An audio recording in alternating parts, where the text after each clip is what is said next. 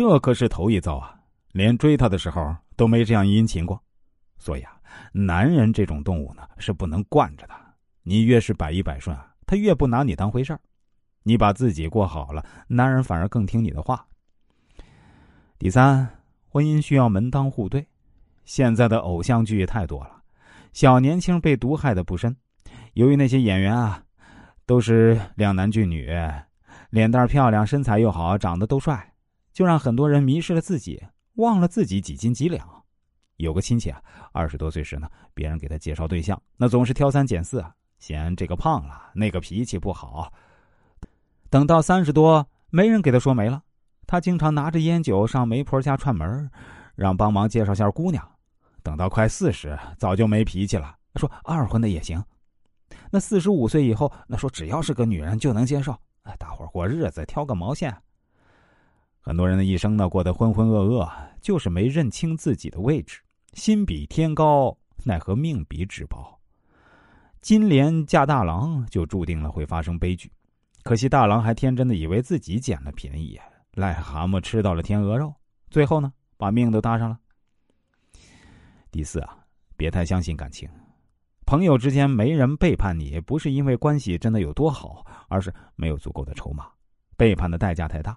就像金莲，为啥前妻没背叛大郎？那是没找到合适的对象，没遇到合适的机会。那只要机会合适，背叛起来还不是分分钟钟的事儿？男人呢也是如此。别看嘴上说的多感人，见到漂亮的妹子呢，还是忍不住想聊几句，想着发生点故事的。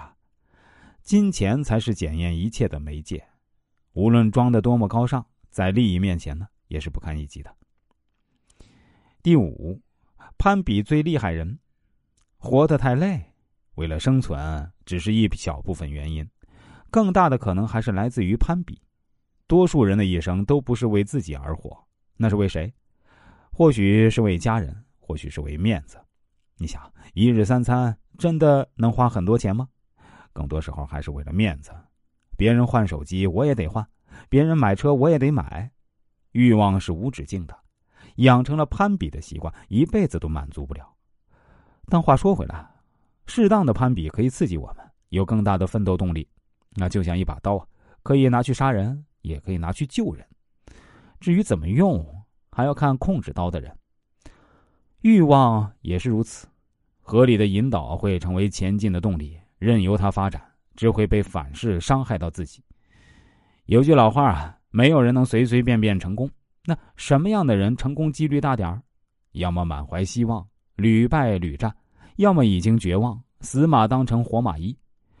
长期享受老婆孩子热炕头的人呢，生活太安逸，根本不会有改变的动力。人活一世，还是应该奋斗下，免得留下遗憾。不要等到老了以后才后悔，那也于事无补喽。